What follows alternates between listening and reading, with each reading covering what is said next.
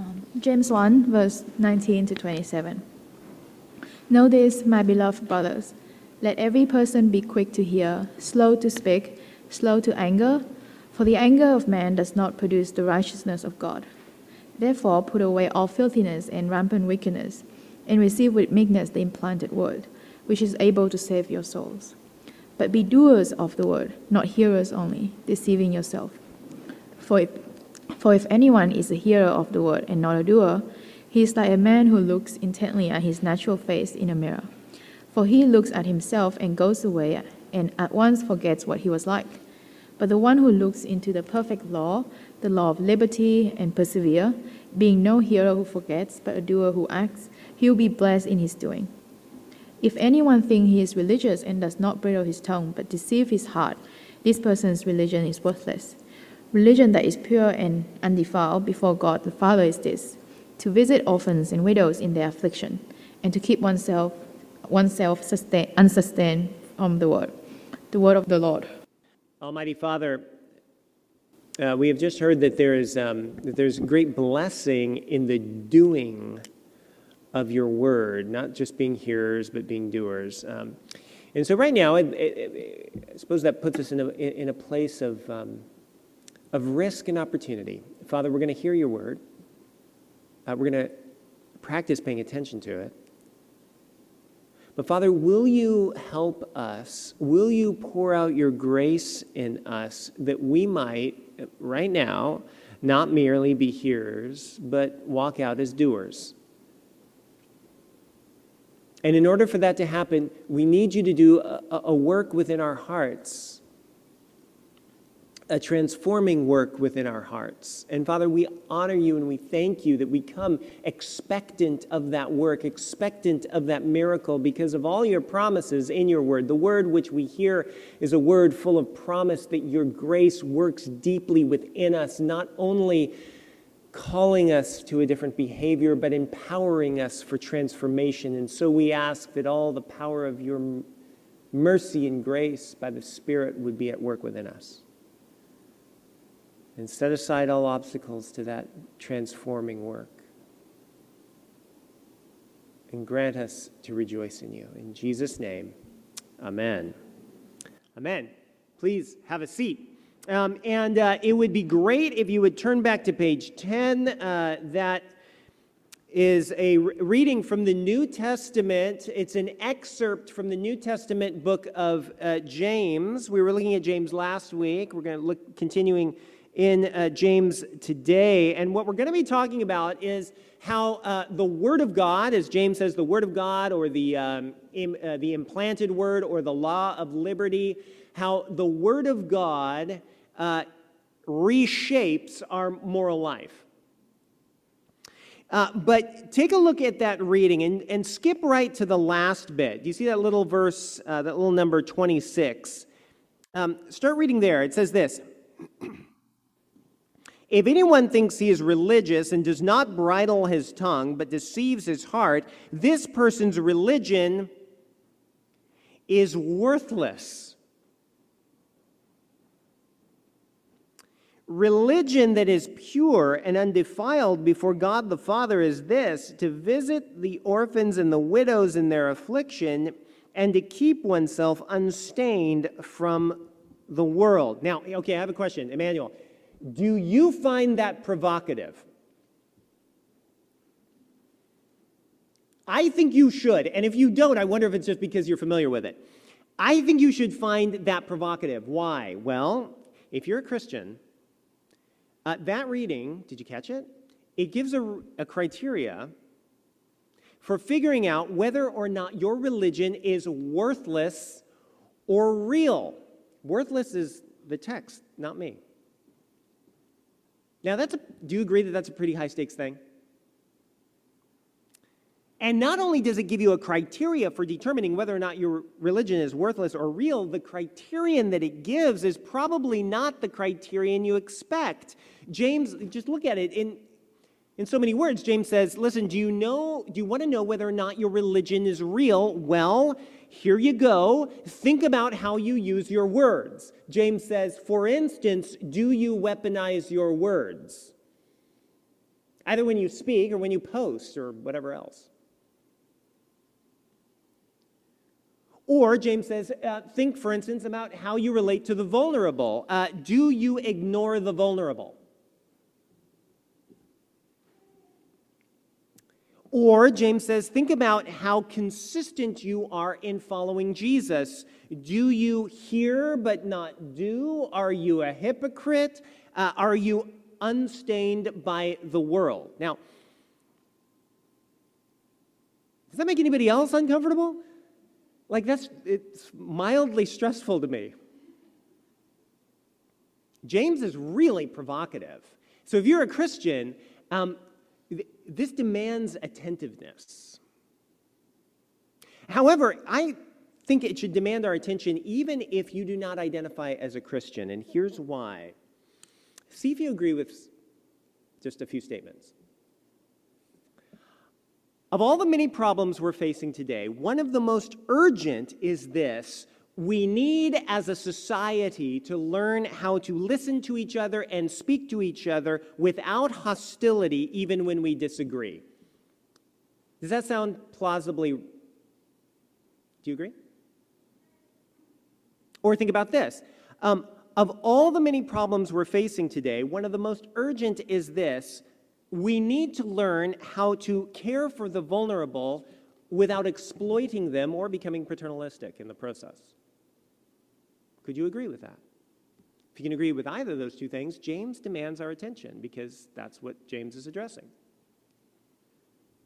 Or see if you agree with this. Of all the many problems we're facing inside the church, but also out in the community and in the nation and all of those sorts of things, one of the most urgent problems is this we need to learn how to counter the problem of hypocrisy. I don't know if that's quite as obvious, but if you think about uh, your family background, for instance, or if you think about leaders in the nation or in business or in the church that have disappointed you, if you think about the causes of a, of a failure and a lack of trust within the public space, but also within our private lives, very often the uh, collapse of trust can be traced back in one way or another to somebody who said one thing but did another. It traces back to hypocrisy at a deep level. So that hypocrisy uh, destroys families, destroys churches, destroys nations. It's a big, big problem. Now, Jim, why are you saying all this? I'm saying all this to say that James has a provocative vision for the moral life. And James has his finger on the pulse of the present moment. And therefore, he deserves our attention. However, I also want to point out that the most remarkable thing about the book of James and of this particular excerpt is not just that James presents a big, giant moral vision. It's not just that his moral standard is really, really compellingly high and challengingly high. There's something more remarkable about the book of James, and the thing that's more remarkable about the book of James is not only does he have a high moral standard, but he's got a remarkable path of getting us there. And that's our focus today. The question is, Emmanuel, how can we be a people who are shaped morally at the depths of our character into being a people who, for instance, use our words well? and, for instance, care for the vulnerable wisely, and who, for instance, live lives of integrity in our private sphere as well as in our public persona. And James gives us some insight here. And that's what we're going to flesh out right now. Okay? All right. Take a look at uh, verse 21. Do you see how James talks about the implanted word? Verse 21. And then skip down to verse 25. Do you see how James talks about the perfect law or the law of liberty? And then do you notice how in between he talks about being doers of the word and not merely hearers of the word? Okay. If you can grasp what James is talking about when he talks about the implanted word and the law of liberty and being a doer of the word and not merely a hearer of the word, if you can grasp that, then you will also grasp how it is that we can be transformed in our moral lives. So, what does he mean by the implanted word, uh, the law of liberty, being doers of the word and not merely hearers of the word? Well, when James talks about the implanted word or the law of liberty, those are different titles for the same basic story. And the story is a big story. It's a story uh, that is all about Jesus, or at least it culminates in Jesus. It's about who Jesus is and what Jesus has done and what difference that makes in our lives. But it's a story that culminates in Jesus, but it starts before Jesus. It starts way back deep in what sometimes is called the Hebrew Scriptures or what we call the Old Testament. And if you uh, read the whole of the Old Testament, one of the things you'll realize is that it's a story, that's pretty straightforward, but it's a story about a very dynamic relationship between God and ancient Israel. And the story really gets going when, when Israel is enslaved in Egypt for a very long time. And then God breaks in, in the book of Exodus, God breaks in on the story of Israel and kind of introduces himself to the people of Israel by liberate the, liberating them from the greatest superpower of their day. God liberates Israel from their enslavement. Before that, Israel knew vague things about the God of their ancestors, but they didn't know very much. And, and all things became more clear when God broke into their lives and liberated them from their enslavement. And immediately, when God liberated Israel out of their enslavement in Egypt, God took Israel into the desert to a place called Mount Sinai, and there God and Israel entered into a covenant. What's a covenant? A covenant is a committed relationship. And more specifically, it's a committed relationship where two or more parties make promises to one another that then uh, unite them in a permanent bond of relationship. So, for instance, uh, marriage is a covenant. Two parties make promises, they're bound together in a permanent relationship. Uh, adoption is a type of covenant. Uh, a new family is formed. Uh, national citizenship is very often a type of covenant. And in all these cases, you have uh, two or more parties that make promises with each other. They, they all accept responsibilities that go with those promises, and the result is a new and permanent relationship bound together by love, usually, or in the case of a national sphere, maybe loyalty or something like that.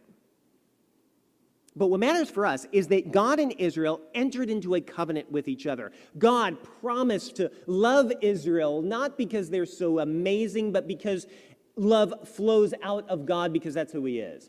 And Israel responded to that love and responded to the liberation God had achieved for them by saying, Yes, we will love you in return. And we'll express that love uh, through the sign language, so to speak, of obedience.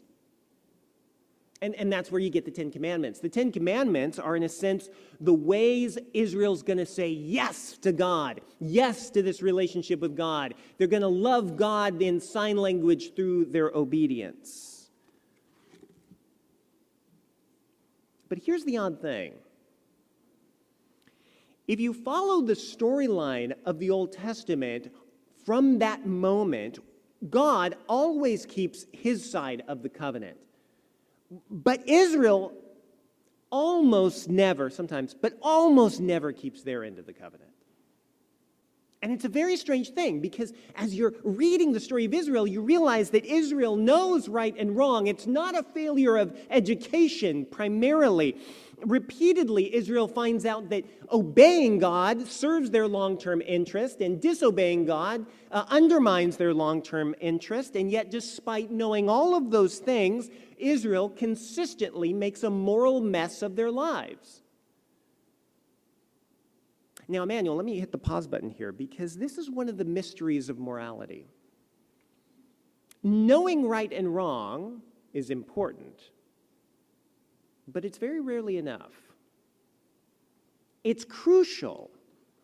But despite having lots of head knowledge, there is something deep within the human heart that means even when we know the right thing to do, we very often choose to do something else. Have you noticed that in your life? If, you haven't, uh, just rehearse for a few minutes your regrets, the times you've done things you knew were wrong. Or think about all the things you've done that you're very good at justifying, but if, you if we can catch you at an honest moment, you know that they were wrong. In James' words, it's one thing to hear the word, it's another thing to do the word. All right, go back to Israel. Because Israel, as the story unfolds, they hear the word a lot, but they don't do the word very well, and they end up a moral train wreck time and again. And in fact, as the story unfolds, you hear this in the prophets, you begin to realize, Israel begins to realize, or their prophets do, that their uh, moral failure is a new kind of enslavement. They used to be enslaved, quite literally and politically, by uh, Egypt, but now they're enslaved by something within them, their own consistent moral failure. And this is the moment, as the sweeping story of the Old, Old, Testament unfolds, this is the moment when God breaks in anew with a new promise, the promise of a new covenant.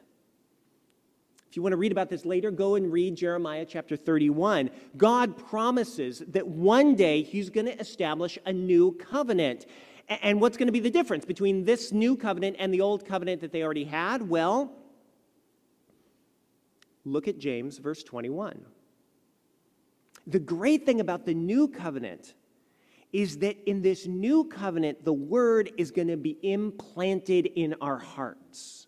What does that mean? Well, it means at least this. In the new covenant, which is the covenant Jesus inaugurates, God doesn't just give us commands do this, don't do that, and then leave the rest up to us. In the new covenant, God gives an inward motivation to obey. So in the new covenant, God still gives commands. There are many of the same commands that were in the old covenant, but God also works inside us. It's an inside job. God comes in by the power of His Holy Spirit and works at the level of our desires, shaping us, transforming us, so that our hearts incline towards obeying God and rather than disobeying God. And what that means is that the word, the command, is not just outside us. The word is now inside us, implanted within us. And that explains why James calls it the law of liberty in verse 25.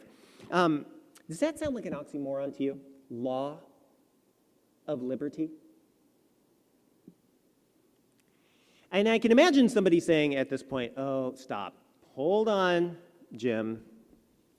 All this talk about obeying God kind of freaks me out. Kind of freaks me out. Why does it freak you out? Well, I can imagine somebody saying, it kind of sounds like I'm going to get squished under a cosmic thumb. I can imagine somebody saying, It sounds a little bit like I'm going, I'm signing up to be imprisoned by a giant invisible tyrant in the sky. Can you identify with that fear?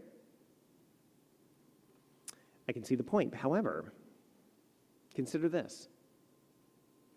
When the word is implanted within our hearts, what happens is that there's a congruence created between our highest ambitions and our deepest desires and God's commands. And what happens is that obeying God's commands becomes the path of real liberation. Let me try to illustrate this from the reading. Okay? Uh, take, for instance, verse 27. It says this Visit the widows and the orphans in their affliction. Okay, now, if you have uh, deeply, if you are deeply immersed in the story of Jesus, and if the new covenant is really beginning to take hold in your life, then one of the things you'll find out is that that word visit is a loaded word. It doesn't sound like a loaded word, but it's a loaded word. How is it a loaded word? Well, Remember where we left off Israel's story. Uh, Israel was trapped. Israel was enslaved by their own moral failure.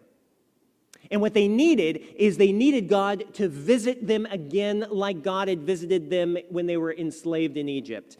They didn't need God to visit them in the sense of, you know, the way you and I might visit a foreign country or something like that, like a tourist. They needed God to visit them like a doctor visits a patient or like an advocate visits a prisoner. They needed God to visit them in order to set them free. And that's precisely the word that we get when Jesus shows up. You can read about this in, for instance, the Gospel of Luke, chapter 1. When Jesus shows up, um, the, the Gospels describe it as God is visiting, same word, visiting his people in order to set them free, just like he had set them free from Egypt. Now imagine you're like ancient Israel. Imagine you know yourself to be deeply enslaved by moral failure. And then imagine that you found that God had entered into your story, broken into your story in love and care for you. Imagine that you found out that in Jesus Christ, God had done everything necessary for your moral failure to be canceled, for you to receive a complete pardon. Imagine then that you found out that not only had Jesus established, done everything necessary for your pardon, but that he had also done everything necessary for you to receive a new record so that you could stand before God uh, without any conscience problems and that you could live under his affection as his adopted child and be embraced by the love that is at the center of all the universe. Now imagine that happened. Can you can you see with the kind of liberty that that would feel for you? and then take all that story and all that sense of liberation and relief, squeeze it and compress it into the little word called visit. And you'll realize that God visited you when you were imprisoned, enslaved, and vulnerable. Now, the more you internalize that story, the more your heart will soften towards other people who are experiencing vulnerability however they experience that vulnerability. If you've been visited by God when you were vulnerable at that deep level, then you will want to visit others who are vulnerable. Not visit them in order to exploit them, not visit them in the sense of a kind of paternalistic sort of thing, but visit them in order to serve them as you have been served by God Himself. The word, the message, and the commandment is being written upon your heart. That's one example. Take another example. Verse 19 says this Be quick to hear, slow to speak, and slow to anger, for the anger of man does not produce the righteousness of God. Now, again, imagine you have deeply internalized the story of Jesus. Now, as you deeply internalize the story of Jesus, and then you read that verse, your mind will begin to work a little bit like this it'll be as if you say this well, okay, the righteousness of God. I might ask myself, how did Jesus accomplish the righteousness of God? Did God achieve God's, or did, Israel, did Jesus achieve God's purpose in the world primarily by anger? Was it primarily by raging against the injustice around him? Was it primarily by raging against my moral failures? Was it primarily by raging against his enemies and, and motivating people around him to follow him out of a sense of anger? Is that how he did it? And you'll realize, no, that's not how he did it. He achieved the righteousness of God primarily by loving his enemies, serving his enemies in fact, you'll realize that Jesus loved his enemies to the point of dying upon the cross, precisely so that his enemies could be pardoned from their moral failure and be adopted into the family of God. And then you'll realize that in a deep way, you were one of those enemies. And that Jesus, not rather than raging against me, he loved me and gave his life for me. And the more you internalize that story, the more you'll realize, well, of course, the righteousness of God and the purpose of God in this world is not primarily going to be achieved through the anger of men. but through loving your enemies. Because I was loved when I was God's enemy. Emmanuel, just pause there. Can you imagine how our world would be transformed if people internalized that message? And how, e- how important it is that we're not taken in?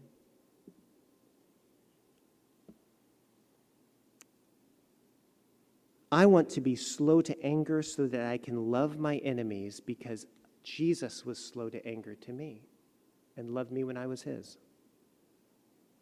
What am I trying to show you? I'm trying to show you, Emmanuel, that when Jesus becomes the animating center of your life, you gain an internal motivation to obey the commandments of God. And the commandments of God are no longer a weight outside us that crush us, but rather the message of Jesus renews us and liberates us from the inside out.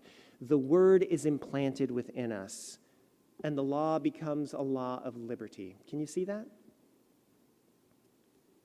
By the way, this is how you fight hypocrisy. You ever wondered how you fight hypocrisy in the church, in the world? Well, when the word is implanted within us by Christ, like I said, he creates a congruence between our inmost secret self and our public persona. And the more that happens in your life and in my life and in our community, the more hypocrisy will simply have nowhere to hide. But here's the thing none of this is automatic. We got to do something. Look at verse 25. Verse 25 says we need to persevere in intently looking in the law of liberty. Verse 21 says we have to receive the word, or the word receive could be translated welcome the implanted word. And what that means for us is that God calls us to intentionally consent to his word. So, if you're not a follower of Jesus, one of the things that this means is that Jesus is saying, There is a new covenant that I want you to be a member of. Jesus is saying to those who are not yet his followers, I want you to officially enter the new covenant. Come, I have promises to offer you, I have a new life to give you. Won't you consent to my covenant and enter it by trusting me and sealing it in baptism? And here at Emmanuel, we would love to walk with you in getting clear on what all that means. If you are a follower of Jesus, it means welcoming the implanted word in every specific area of your moral life. So, for instance, do you need to grow in compassion for the vulnerable? Well, what you do is you consider Jesus and how he has visited you in your vulnerability and then you keep considering that until your heart begins to warm with gratitude for Jesus. And as that gratitude to Jesus grows, you'll have a new motivation for caring for the vulnerable around you, and you'll begin to notice them. Or do you need to grow in handling anger? Uh, well, if that's the issue, then don't just try to re- resist anger. Don't just go, and let's try not to be angry. That's not going to work. Instead, look away from the thing that's making you mad and look at Jesus. And consider how Jesus responds to you when you were his enemy. And keep considering that until your heart begins to warm with gratitude to Jesus. And then you'll have a new motivation for looking at the people that tick you off and seeing their humanity. Or do you need to learn how to be uh, quick to listen and slow to speak? Well, begin by listening to God's word daily in the scriptures. Because the practice of listening to God in the Bible uh, uh, trains your soul to be a better listener. And, give, and the Lord will give you more discernment in humility as you listen to others, even when you don't agree with them. Do you see how it works? God forms us morally so that we can welcome the implanted word into the specific areas where we find it difficult to obey. We don't just think about the command, we welcome the story of Jesus, who he is and what he's done for us. And the more we welcome that in, we gain a new motivation. Said before, uh, James can be provocative, and he's got a massive moral vision. But that's not the most remarkable thing about James. The more remarkable thing is the path he gives us to that moral transformation. He doesn't just tell us what to do, he tells us how to become a people who do it. And that how is by the grace of God. And Emmanuel, this is so important for us because our world, Emmanuel, is facing monumental moral challenges. And yet, despite the fact we're facing monumental moral challenges, our world has very little ability to address them adequately. And part of the reason this is important is because the book of James is calling us, Emmanuel, to be a different kind of people. James is calling us to be different, not because we're special, not because uh, we're better than anyone else, because we're not. And if we think we are, we have lost everything. Rather, James is calling us to be different from the world around us because Jesus is different. Jesus, in the words of James in the last verse, eh, Jesus was unstained by the world, which means he was different from the world around him in a good way. The leaders in his day loved to exploit the vulnerable. The leaders in his day loved to motivate through anger. That was normal. That's just what good leaders, good and in quotes, that's what good leaders were all about. That's how you recognize a good leader. The leaders in their day didn't think humility was a good thing, they thought it was a form of weakness. But Jesus was unstained by any of it, and he rejected all of that. and he was unstained by the world. And it was the fact that he was so different from the world around him that made him the perfect gift for the sake of the world. And as he works that same transformation in us, that's how we will become a gift in the midst of our city. Jesus wants to bring his implanted word to bear on the moral failures of our lives so that we can be transformed and reflect his beauty in a world that is in desperate need of seeing it. So, uh, welcome. Welcome the implanted word. Amen. Hello, everyone. My name is Jim Salladin. I'm the rector here at Emmanuel Anglican Church. Uh, our church exists to see and describe and reflect the beauty of Jesus Christ for the flourishing of our city. And I hope this podcast encouraged you in that way towards Christ.